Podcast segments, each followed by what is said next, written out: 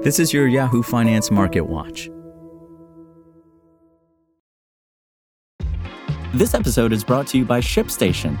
You know, some things take a lot of work, like sending little robots to far off distant planets. And just as that's challenging, so too is running a successful e commerce business, especially when there's so much to do. So I want to introduce you all to ShipStation. Now, I love using ShipStation because of its easy to use dashboard, which makes managing orders and printing labels a breeze and super smooth. Oh, and the customer service is just out of this world. It's exactly what you need to help grow your business. Sign up for your free 60-day trial at shipstation.com slash technews. That's shipstation.com slash technews. Stocks came under pressure Tuesday but recovered from steeper declines early after a warning about U.S. bank health and surprisingly weak Chinese trade data sent shivers through markets.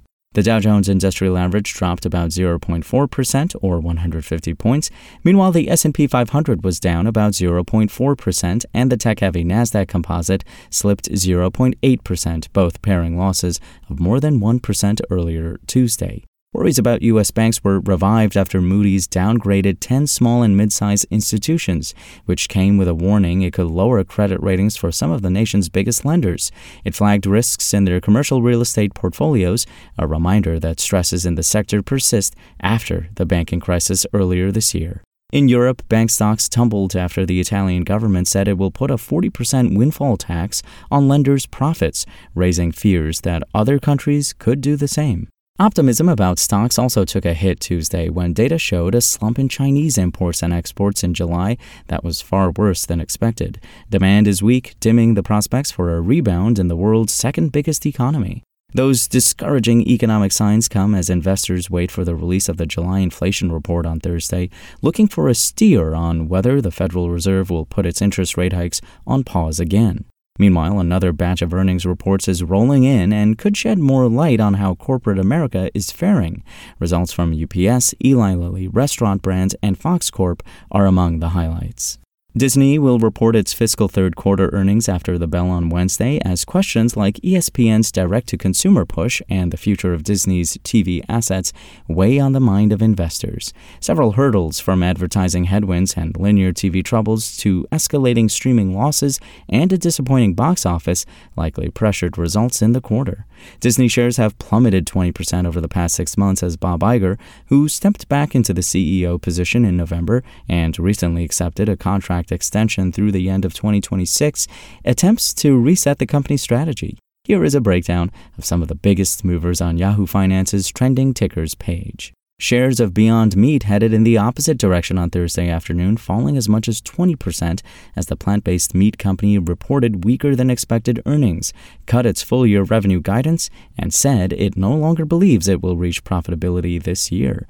Beyond Meat now sees full year revenue in a range of $360 million to $375 million. It had previously seen revenue in a range of $375 million to $415 million. Palantir stock was also in the red as the company's revenue beat wasn't enough to impress Wall Street after the stock ran up more than 160% to start the year. Palantir guided for third quarter revenue in a range of $553 million to $557 million versus street expectations for $552 million. The artificial intelligence software is still seeing mixed reactions from Wall Street analysts, though.